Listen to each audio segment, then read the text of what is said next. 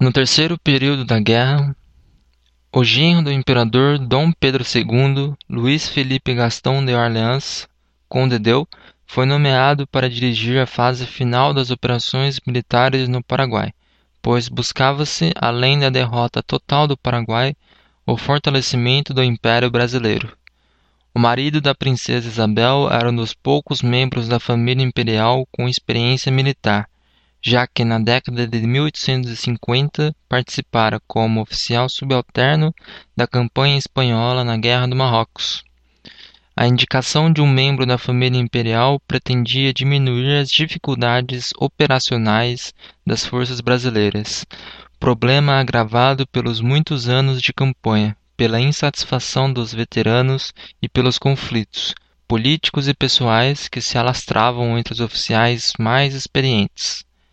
Em agosto de 1869, a Tríplice Aliança instalou, instalou em Assunção um governo provisório fantoche aliado de contrários a Solano, encabeçado pelo paraguaio Cirilo Antônio Rivarola.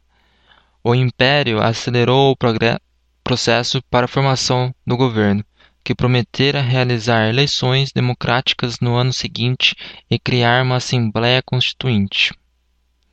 Solano Lopes, prosseguindo na resistência, refez um pequeno exército de cinco mil homens, a maioria velhos, crianças e veteranos semi-inválidos, e trinta e seis canhões, na região montanhosa de Ascurra-Cacaupe, Piribeu, aldeia que transformou em sua capital.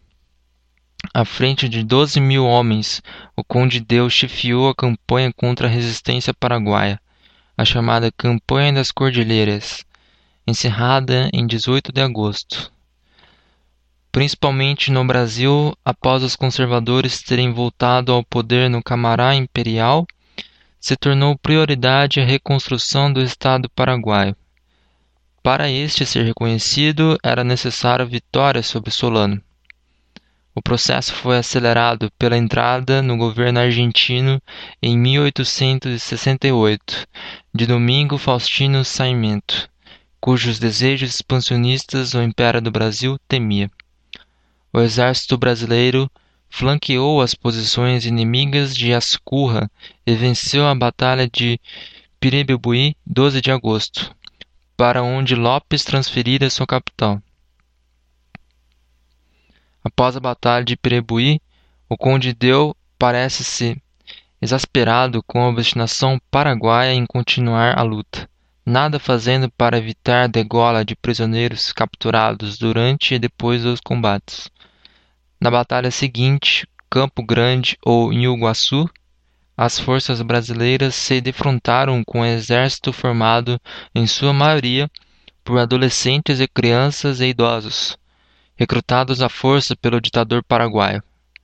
A derrota paraguaia encerrou o ciclo de batalhas da guerra.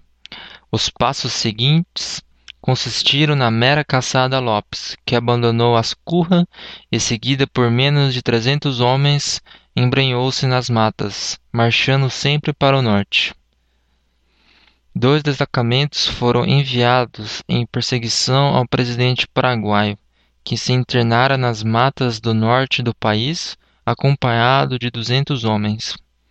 No dia 1 de 1870, as tropas do general José Antônio Correia da Câmara, o Visconde de Pelotas, surpreenderam o último acampamento paraguaio, em Cerro Corá, onde Solano Lopes foi ferido a lança pelo cabo Chico Diabo e depois baleado, nas barrancas do arroio Aquidabanique, após recusar-se à rendição. Depois de Cerro Corá, as tropas brasileiras ficaram eufóricas, assassinando civis, pondo fogo em acampamentos e matando feridos, doentes que se encontravam nos ranchos.